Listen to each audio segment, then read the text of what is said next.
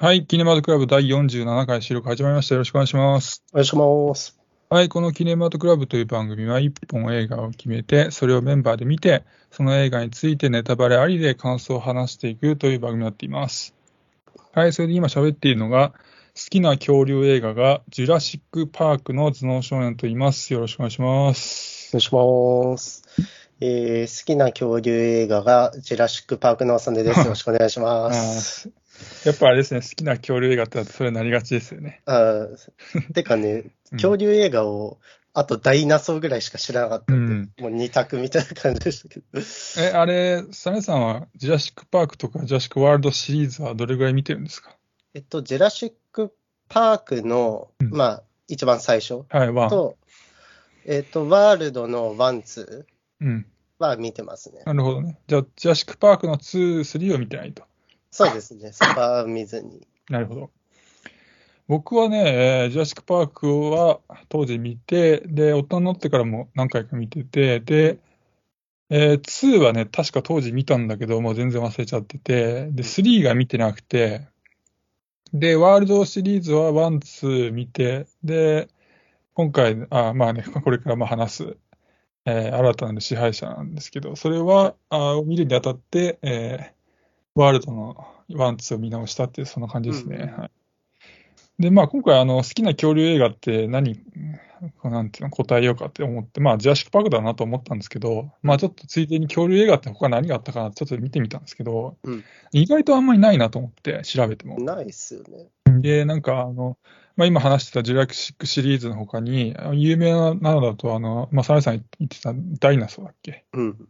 とか、あと、あと、センターオブジャースとかね、なんかあの、ああ、ディズニーのなんかアトラクション、アクションになってるんだっけな。うん、ありますね、なんか。とか、あとはなんかもうね、B 級の恐竜映画とか、うんうんあとはあの、あの完全子供向けのなんか恐竜アニメ映画とかさ、うん。あとはなんかもうすごい大昔の白黒の恐竜映画とかね。ああ、そんなのがあるんだ。でうんなんかそれ以外だともうね、ザ恐竜映画じゃなくて、例えばなんかその、足立由美主演の、知ってます？レックス恐竜物語とか、知いやー、知らんな。大昔ね、ちょっと流行ったやつがあるんですけどね。とか、あとはまあドラえもんののび太の恐竜みたいな。はいはい、ありますねなんか。もう恐竜との友情がテーマみたいな、うんいわゆる恐竜が大変だみたいなザ恐竜映画じゃないようなのが出てきちゃってる感じで、うん。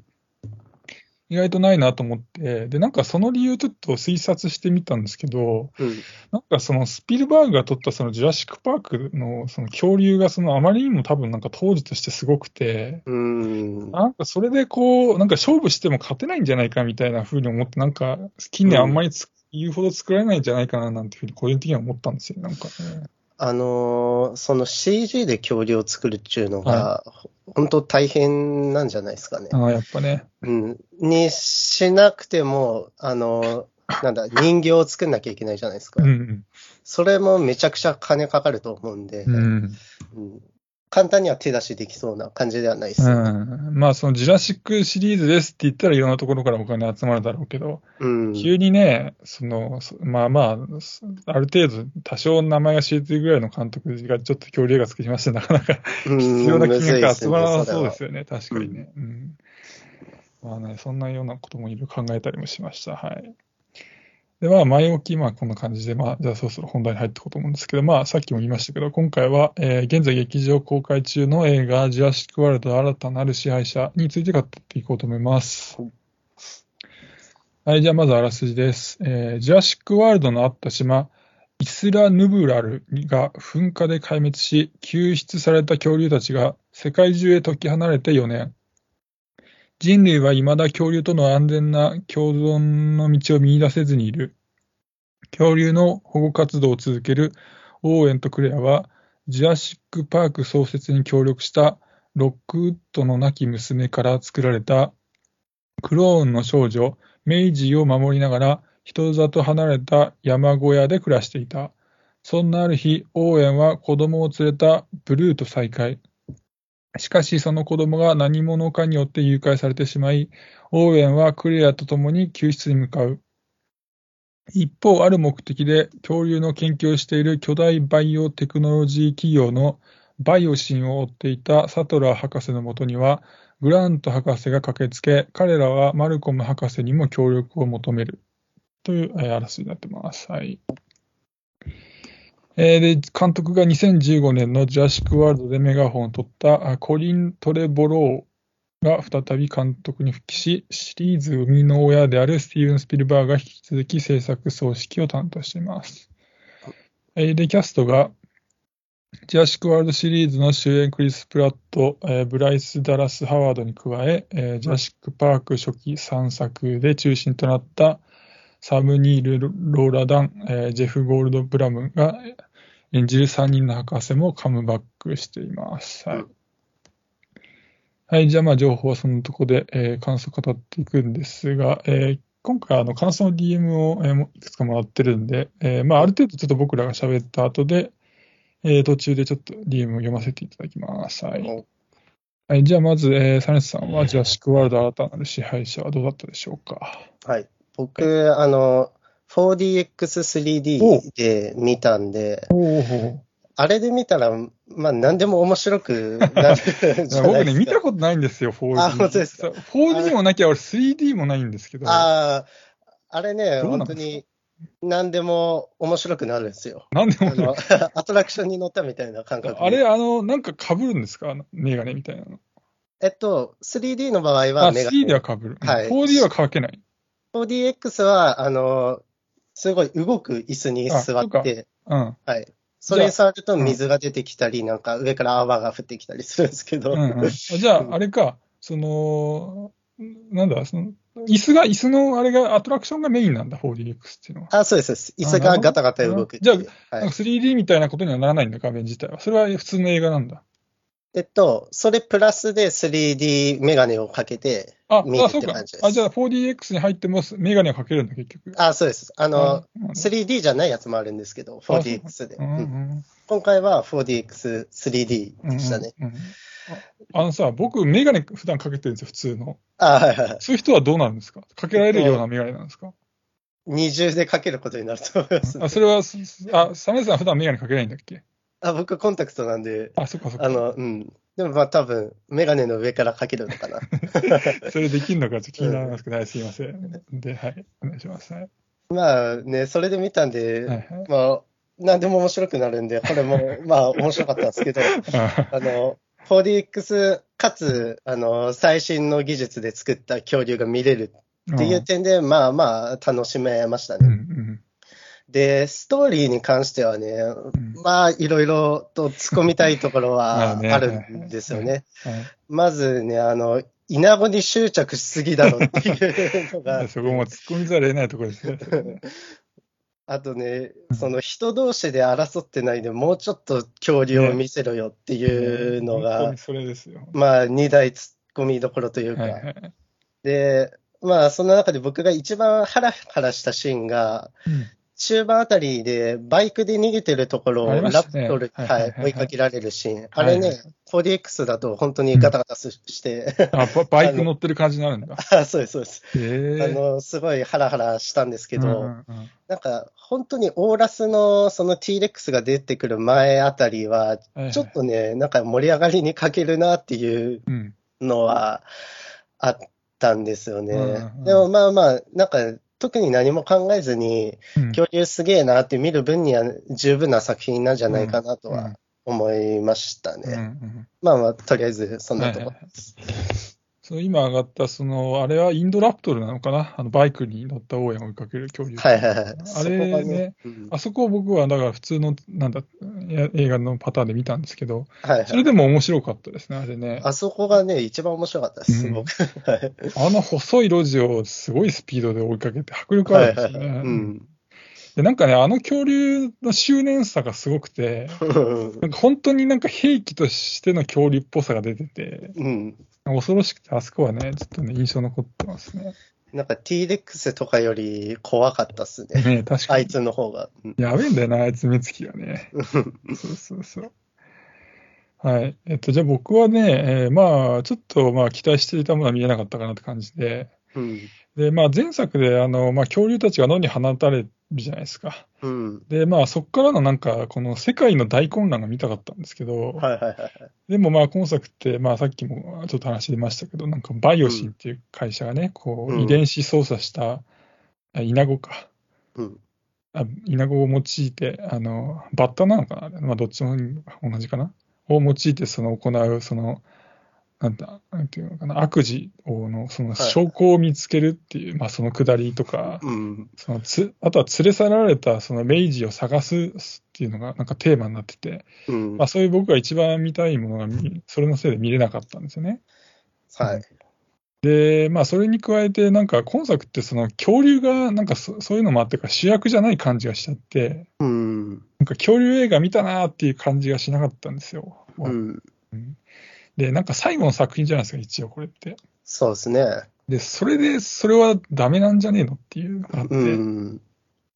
で、まあそんなこんなんで、なんか個人的には、このワールド3部作の中では、一番不満が残ったかなって感じだったんですよね。うん。で、まあ気になったのが、あと、その放題のサブタイトルなんですけど、はいまあ、新たなる支配者じゃないですか。うん。で、なんか新たなるって聞くと、なんか新たに恐竜がこう支配した、この現代の地球を期待したんですけど、うん。でもなんかラストって、その、なんか恐竜との、なんか共存っていう、なんか一番中途半端な形で終わって、うん。なんかそこが残念で、うん。で、まあ、本題の、その、だからその本題の、邦題の新たなる支配者っていうのが、ちょっと不適切じゃないかって感じちゃったんですよ。あの、支配してるとしたらイナゴですからね。確かにね、やばいね、それはね。で、その現代がその、何かっていうと、ジュラシックワールドドミニオンなんですよ。あはいはいはいはい。で、まあ、ドミニオンって、その支配権とか支配とか、なんか支配力みたいな意味なんですけど、うん。まあ、ドミニオンだけだと、なんか新たなる支配者ほど、なんか具体的に示してないし、うんまあ、。それぐらいなんか抽象的なタイトルだったら、まだなんかこのラストに多少は納得できたかもしれないかったような気もしたんだよね。うん。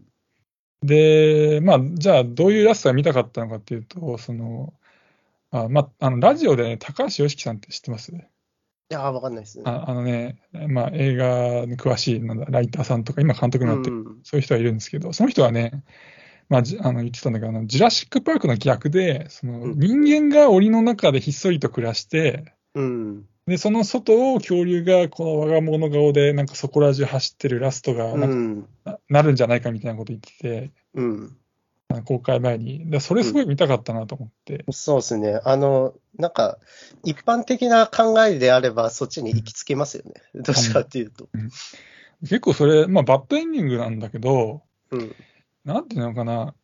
でも自業自得っていうか、その、ほ恐竜みたいな、その、管理人ができるようなものじゃないものをさ、やっちゃったわけじゃないですか、人間が。うん。だから、そのね、報いっていうかさ、うん。そういうもので、そうなってしょうがないだろうみたいなさ、うん。感じで、別にそんな言うほどバッドエンディングじゃないっていうかさ、面白いエンディングだと思ったから、それ期待して見に行ったら全然違くてね、うん。がっかりみたいな感じでした。はい。あとりあえずそんのなとこですかね。本来だと、その、解き放たれた恐竜が増えすぎて問題が起きて、はい。それをどう解決していくのかうんってなるのがうん、まあ普通に考えたらそうなるのかなと思うんですけどなんでそれをイナゴにしちゃったのかっていうのが 本当に謎うんでしたね。ねえ、よくわかんないんだよな、うんイナゴがな。うん。で、あとね、まあね、まあ基本的に僕ね、その、まあ、ダメだろうって感じな態度なんで、スタンスなんですけど、はいはいはい。まあ、良かったとまでは言わないかな。まあまあ、多少良かったかなって思うようなところもあるにはあって、うんで、まあ、その、まあ今回最最後の話っていうことで、その、ジュラシック・パークのキャストも登場してたじゃないですか。はいはいはいはい。で、まあ、ワールドのキャストと共に活躍するっていうところは、まあ僕、パーク好きなんで、第一作ね。うんまあそのファンとしては、まあまあまあ嬉しかったかなっていうのが、うんあ一応あったりとか。で、まあそれ以外にも、この、ジュラシック・パーク第一作のファンの心をくすぐるなんかシーンっていうかね、オマージュが、うんまあ、複数あったところも、まあまあ良かったかなって感じで。あの、まあ具体的に言うと、あの、バイオシの社長が最後脱出するじゃないですか。はいはいはい。で、ポットの中で、あの、うんエリマキトカゲみたいな、あの、ディノホサウルスか、に襲われて、まあ、あの、ワンで印象的だったのは、シェービングクリーム缶を落としちゃってさ、あの、うん。で、ワンで、あの、デブッチョのエンジニアと同じように、はいはい毒を顔にブシャってかけられて、うん。食い殺されてシーンがあって、まあ、あそこは、おお、あれだなって。まあ、あそこ特に好きなシーンだったんで、パークで。はいはいはい。あそこはまあまあ面白かったかなとか。うんあとは、あの、マルコム博士が、あの、松明持って、あの、ギガントサウルスの注意引いて、うんうん。口に火放り込んだシーンとか、あれもなんか、あの、ワンは発煙筒だったと思うんですけど、うん。マルコム博士の同じようなところがあったりして、まあまあ、あれもおおって感じだったんですけど、だからまあ、なんていうのここのシーンにおいては良かったところも多少あっての思ったんですけど、うん。まあ、ただね、その、まあ、安易なコピーとも言えるじゃないですか。そうですうんね。そうそう。だからなんつうのかな、その、これをもってこの作品をある程度擁護しますみたいなことには全然ならないんですけど、まあ、あえていいところだ、いいところ、多少いいところだったと言えばそこぐらいかなと思いましたね。まあなんか、うん僕は入れときゃ喜ぶんだろう的な 感じました。それで喜んじゃう僕がちょっと情けないんですけど。思えたかな。うんうん、ねまあでもにね。あの、初代のあの、メインの3人が出てきたのは、うんおうとはなりましたけどね。なりましたけどね。うんまあ、最後だからね、なんか出さざるを得ないっていうような気もしますよね、あれはね。うん。うんでも、あの、そういう昔の人たちを出すのはいいんですけど、はいはい。なんか最近、昔の作品の続編みたいな作品が多いあ多いですね。気がするんですけど、はい。その、まあ、当たり前だけど、年取ってるじゃないですか。はいはい。その年を取った状態で、うんあの、あのキスシーンとかするのどうなのかなっていうのは、あそこあったか、多少。うんうん。ちょっとね、最近ね、すごい思うんですよあ、ね。なるほどね。あ二人はの、もういくつぐらいなんだろうね、あの博士同士は。グラント博士ともう一人、忘れた女性のね。60ぐらいな、60ぐらいなのね、多分ね。うんなその辺が引っかかるんですね。そういうところを若者たちに譲ってもいいじゃないかな。ああ、なるほどね。うん、思いますね。なるほどね。あとね、今日、あ今回、あの、吹き替えで見たんですよ。はいはいはいはい。うん。あの、前作、前々作も吹き替えで見てて、うん。で、あの、クレア役がね、吹き替えだと木村佳乃なんですけど、はいはいはい。あの、まあ、前作、前々作だとね、ぎこちなくてすがすごくて、うんひどくて。ね、なさすがに今回ちょっと字幕で見ようかなと思ってたんですけど、ちょっとまああ都合都合が合わなくて吹き替えで見たんですけど、うん。まあ、今回はね、過去作と違って、割とね、割れ目立ちしてなくてね、その辺ちょっと少しほっとしたところがあって、はいはい。で、吹き替えでね、発見だったのはね、あの、オーウェンと一緒に行動してた、あの、フリーの黒人女性パイロットっていたじゃないですか。あーいましたねケイラっていう人。うん。あの人の吹き替えがね、伊藤沙莉だったんですよ。ああ、そうでしたね。う。うんんで、役がね、まあ役がその男男勝りな人物で、まあ恋で、恋に合ってたっていうのもあると思うんですけど、なんかすごい良くて吹き替えがその、うん。で、なんか伊藤沙莉の声優仕事でいうと、あの、映像系の浅草の声もしてたんですけど、はいあれも僕すごい好きなんですけど、うん。今回の吹き替えもなんかすごいマッチしてて、なんか自然でうまいなと思って、また彼女のなんか評価が個人的に上がるような感じでした。いや、本当にいい声してますよね。あの、一瞬で わかうん、ります。あ、サネさんも吹き替えだったんですか？あ、僕もあの、4DX 吹き替えなんで、基本的に。。あ、そううなんだ。うんねいいですよね、彼女の吹きね声優仕事もね、結構ね。うん。うんなんかいいとことかありました？特にないですか、サネさんは？えっとですね、あの、明らかに one、two より、いいシーンがあんま思い浮かばないんですよあなるね。ほどね。確かにで1と2で比べるとね、ワールドなんでしょ、うん、そうですね。うんで、いいシーンって言ったら、さっき言った、その、ラプトルにバイクのシーンと、あとはい、氷の上で襲われるシーンあったじゃないですか。ああ、はいはいはいなん、かうん、恐竜が水の中潜っちゃうみたいな。あれはね、結構ね、ハラハラしましたね。うん。うん。でもね、そんぐらいしか思い浮かばなくて、うんやっぱり恐竜のシーンが少なかったんだなって思います。うんうんうんもうちょっとああいうシーンを増やしてほしかったなと思います。うん、恐竜のシーンも少ないよな、どう考えてもな。うん。あれ、その、まあ、恐竜のシーンで思ったんですけど、あの、ラスト、あの、恐竜がバトルするじゃないですか、また。はいはいはいはい。あれなんか過去2作と同じような感じじゃなかったですか？うん、そうでしたね。うんあのなんか 何ももう、変わりなかった。なんか飽きたよって感じしちゃいました、ね。なんかあとね、ちょっとね、突っ込みたかったとこが、あの、オーエンとケイラが、あの、乗る飛行機が、あの、プテラノドンなのかな？に襲われて墜落するシーンあったじゃないですか。はいはいはい。あれ、墜落してんのに、結構無傷じゃなかったですか、応援の時。あの、うん、全然無傷でしたね。ねそんなことってあるんだろうかって思っちゃいましたね。結構ね、細かいところ多いんですよ。でね、あの、ブルーの子供が、あの、ベータが序盤で拉致されるじゃないですか。はいはいはい。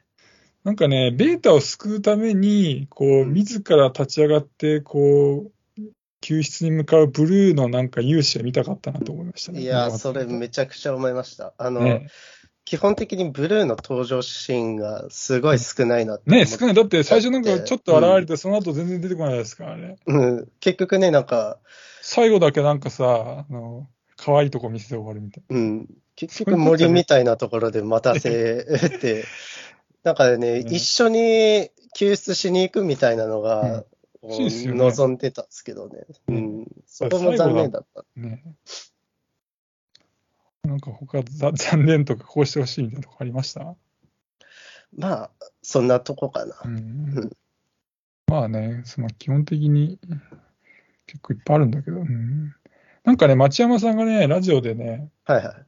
あの、まあ、今作の評価がなんか世界的にあまりにもひどいらしくて、あ、そうなんですね。ええその結果、なんかもう一作作られるみたいな話が出てるらしくて、あさあ、すがにこれで終われば、そのジュラシックシリーズってすごいね、あれじゃないですか、言うても。はいはいはい。なのにこんな終わり方でいいのかみたいなのが出てきてるらしくて、うん作られる、多分作られるみたいなこと言ってて、うんそれはちょっと期待してますけどね。僕もなんか、ホラー映画的にというか、もうどんどん恐竜を出して、うん。ずっと逃げていくとか、うん。そうじゃなくてもずっと観察してるとか、うん。そういうのでいいと思うんですよね。うん。なんか支配者とかじゃなくても全う然、んその綺麗な恐竜を見れれば、みんな満足するんじゃないかなと思うんですけど。うんまあ、これで終わりはちょっといくらなんでもって気がしちゃいますよね。うんうん。はい、じゃあ、まあ、えーっと、ちょっと落ち着いたところで、えーいただいたじゃあ感想の DM をちょっと読んでいこうかなと思います。はいえーじゃあ、まず最初に、えーラジオネーム、サハルさんです。はい。はいえーご無沙汰しております、サハルです。えー募集されていた、ジュラシックワールド新たな支配者の感想を送らせていただきます。えー良かった点は、前作以上にたくさんの恐竜が出ていたことと、えーメイジー役のイ,、えーイザベラ・サーモンがめちゃくちゃ可愛かったことです。不満点は、えー前作はパンドラの箱を開けちゃった的なラストで、えー今後恐竜と人類はどうやって共存するかという難題を残しており、本作でそれにどういう回答をするのか注目していましたが、うん。結局は共存できそうという根拠がない確信で終わってしまい残念。うんえーあと途中から、えー遺伝子組み換えイナゴが出てきて大変な展開には、えー恐竜というえー大きな問題があるのにイナゴイナゴを使ってごまかすな。えー タイトルはジュラシックワールドじゃなくてイナゴあたジュラシックワールドだろ、イナゴワールドじゃないと呆れました。うんえーしかしながら、えーもしかしてあのイナゴってめちゃくちゃでかいし、えーめちゃくちゃ増えるから、恐竜が増加して起こる食糧危機を、えーあのイナゴが解決するってオチじゃないの？ギガノトサウルスもあの、えー炙りイナゴを、えー美味しそうに食べてたし、それなら褒めると、えー途中で思いましたが、結局あのイナゴは駆除されて終わり、がっかりです。えーあと、前々作のジュラシックワールドには、松岡真優が声を当てていた、えー恐竜詳しいボーイが親切に登場す親切に登場する恐竜を説明してくれていましたが、本作は恐竜がいっぱい出るのに、そういう親切さはさっぱりなし、えーとえーおい、トレボロ、お前、ジュラシックワールド監督したよな、爪が甘いぞ、ということで。えーで、せっかくパヨナが、えー炎の、パヨナって監督ですね、今作。うんえーあ、今作じゃないか、前作ね。パヨナが、えー炎の王国でうまいパスをくれたのに、それをスルーしたトレボロは、えーまるで最後のジェダイのパスをおかしい方向にシュートした結果、スカイウォーカーの夜明けというバカ映画を作ってしまった J.J. エイブラスに見えて仕方ありません。そういえばあのスター・ウォーズ3部作も監督は J.J. ライアン・ジョンソン J.J. と変わっていたので、本作の流れと一緒ですね。という、えー感想でした。はい。あの最後のスター・ウォーズの話で、僕、スター・ウォーズ全然詳しくないんで、よくわからなかったんですけど、さやさんはわかるわかるかね、うん、いまいちわからないですけど。あ、まちゃん、さやさんはあんまあんまり詳しくないんだ。うん。うんでも、あの、パスが繋がってない感はすごいありますね。確か確かに。うん。うんあの前作は割と好きだったんですよ、僕。いや、僕も好きでした、前作。あの、特にね、印象的なのが、あの後半なんかちょっとゴシックホラーみたいになるじゃないですか。うん。あのお城の中で、その、あの、なんだ、あれは、インドラプトルなのかな。あの、そその、この怖い感じで、こう、影でさ、うん。恐竜がこう爪と一緒にこう窓に入ってくる。あの辺がね、なんかこう、こうちょっとジャンルがこうま変わるというか混じるというかね、うん。感じがあってね、なんか、なんか面白いことやってるなみたいな感じでね、結構うんね、好きだったんですよね。うん。的な感じもあってね。そう、確かにだから、うまく繋がってはいないですよね。いいですよね。あと、あとは、ああ、どうぞどうぞ。あの、はい恐竜の説明ももうちょいあってもよかったかもしれないですね。うん。確かに、あの、その、登場シーンは少ないけど、いろんな種類は出てきてたんで、あまあ、どういう恐竜なのかみたいな。うん。うん。それは確かになかったな、今回。うん。僕、あれ、初日に見に行ったんですけど、はいやっぱね、子供多いんですよからね。まあ、そうですよね。小さい子。うん。だから小さい子なんかは、やっぱり恐竜単体が見づらいわけで言ってるわけで、ストーリーがうんちゃらかんちゃらみたいなこと、まあそこも多少あるかもしれないけど、だからその恐竜、あ、この恐竜はこういうんだみたいな、やっぱ知るとね、嬉しいだろうしね。うん。ねそういうの必要だなと僕も思いましたけど。うんうんで、まあ、イナゴワールドになってたって言って言ってましたけど、なんかイナゴワールド自体はそれはそれでちょっと 面白いっていうか、うんまあ、別これはこれで別に、別には見たくなるんですけど、う んあの、去年ね、あの、ネットフリオリジナルでね、あの、群がりっていうフランス映画があったんですけど、ああ、はいはい。あのね、まあ、大量のイナゴが人を襲うのが見どころっていう、まあ、触れ込みの映画だったんですけど、それ期待して、そう、期待してみたらね、なんかラストにね、少しちょっと襲われるだけでね、すげえ期待外れだったんですよ。そうですね。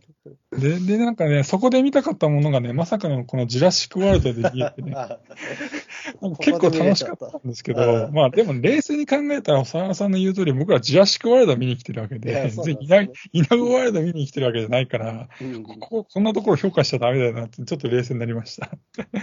はい。そんな感じですかね。はいうん。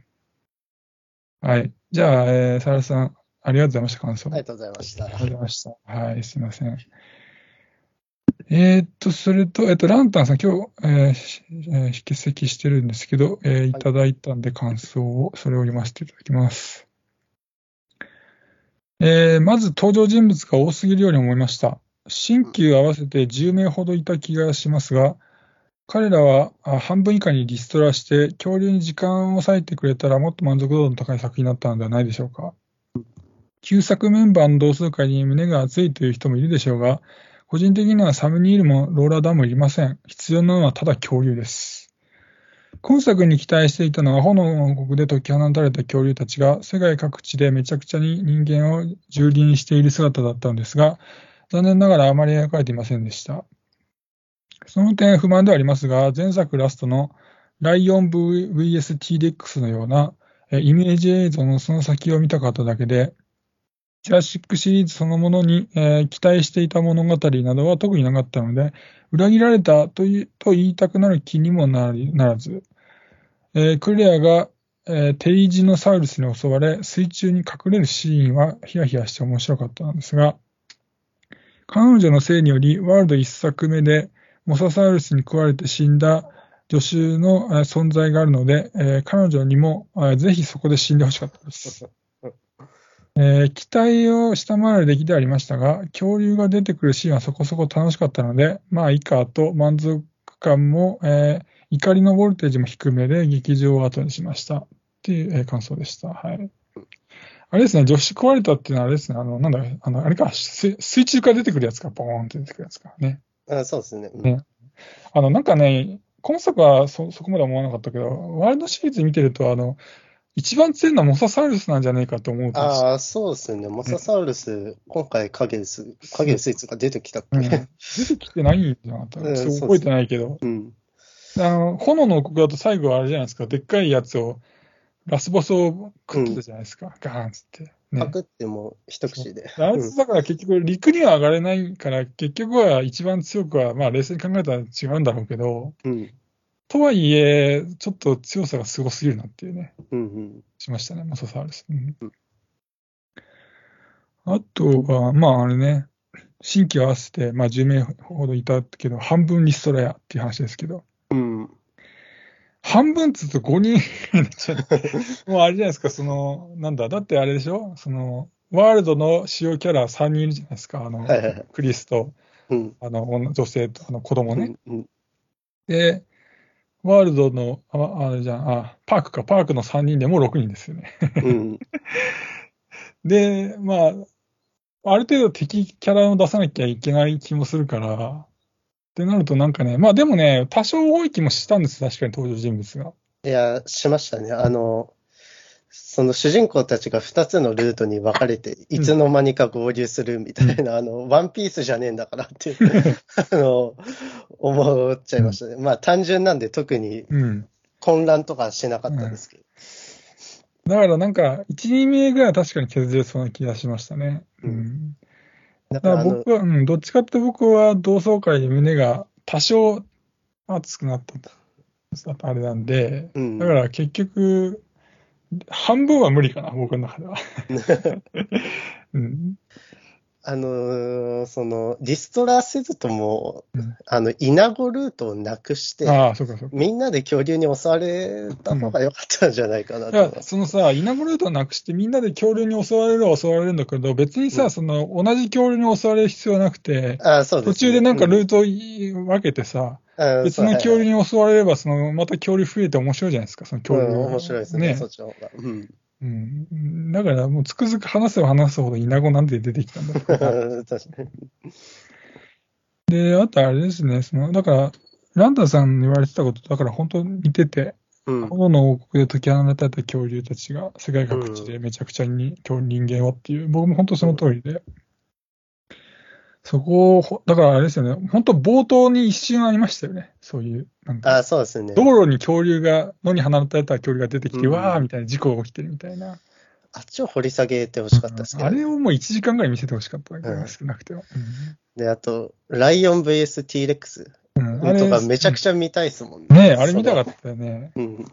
まあ、多少は悪あきライオンはするんだろうけど、まあ、パクリっていかれるんだろうけど、ライオン VS だって恐竜なんて見たことないもんな、結局。うんうんそれはすごいそれだけで惹かれるもんな、やっぱな。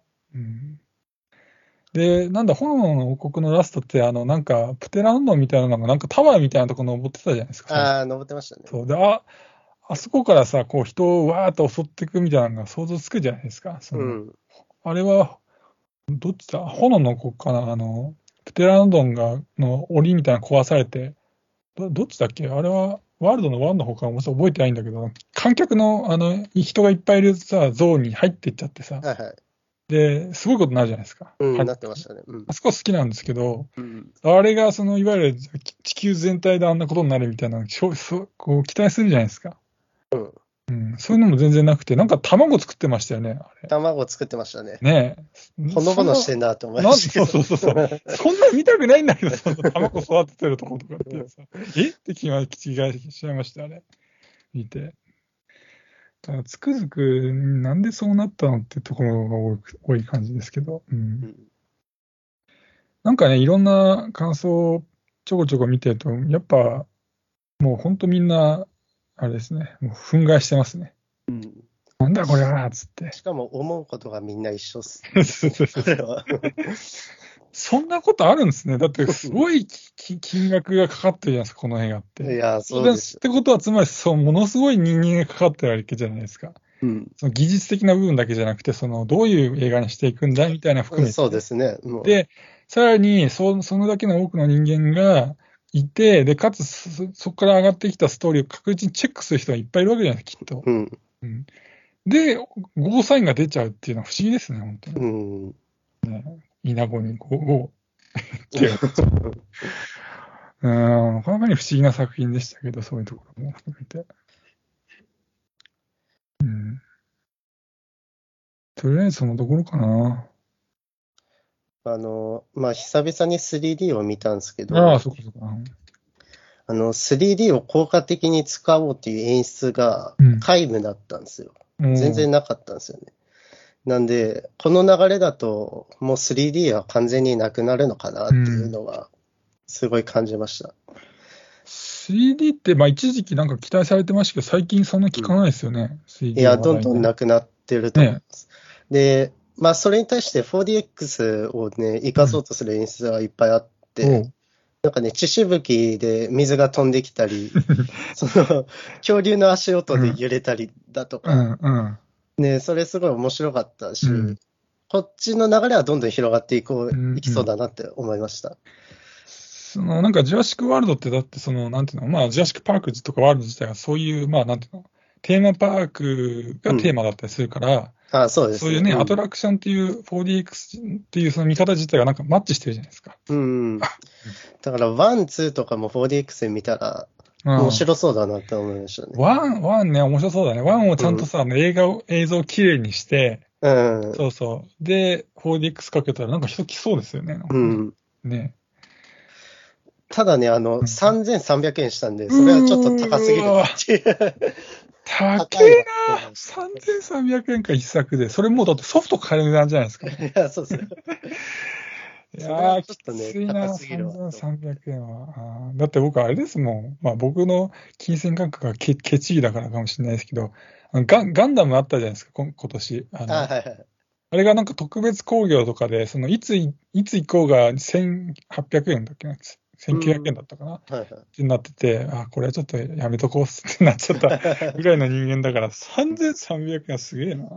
ちょっとね、度肝抜かれました。それはどうなんですか？あの、人は入ってました？あ人はね、パンパンでしたね。あ、パパ、すごいな。うんあの、満席だったかな。えあの、4DX 席数少ないっていうのも多分あるんですけど、えうん。うんもうすぐパンパンになってました。客層はどんな感じなんですか？子供もいるんで客すか？層は、子供も、まあ、めちゃくちゃ幅広かったですねあ、。幅広いんだ。なるほどね。男女もいましたうし、ん。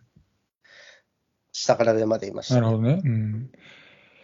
だから、うんどうなんだろうね。僕もね、初日に行ったらね、いや、かなり入ってましたね。うん。だからやっぱ期待値は高かったんだろうなと思ったんですけど、期待値は高いからこそ、3300円でもっていう、あれがあるのかもしれないね。うんうんまあ、これでね、ストーリーも良かったら3300円全然や安かったとってなるんだろうけど、うんいや、僕 4DX で見てよかったなって思いました。逆にね、逆にね、あれがなければ、うん多分もっとひどかっただろううん、なと思います。確かにね。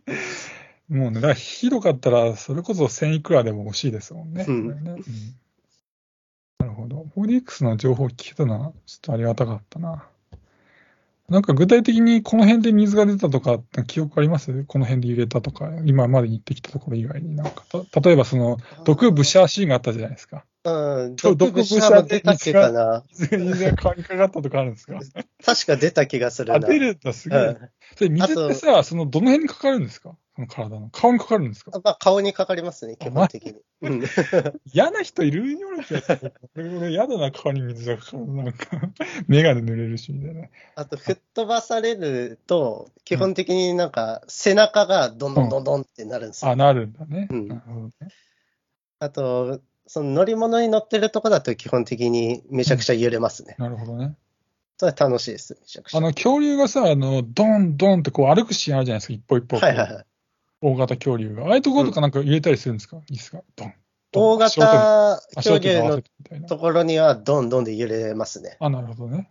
ちょちょっとだけ揺れます。あちょっとだけパソパソパソって。ううんんまあね、それじゃあ面白そうだね。確かに。もうちょっと安くなってくれたらいいけど。うんまあそうですね。せめて2500円ぐらいに。うん。2000円台と3000円台と全然違うな、感覚が。うんうんはい。貴重な情報ありがとうございます。はい。そしたらそのところで大丈夫ですか？はい、そんなところです。はい。じゃあ今日はこの辺にしておきます。はい、ありがとうございました。ありがとうございました。失礼します。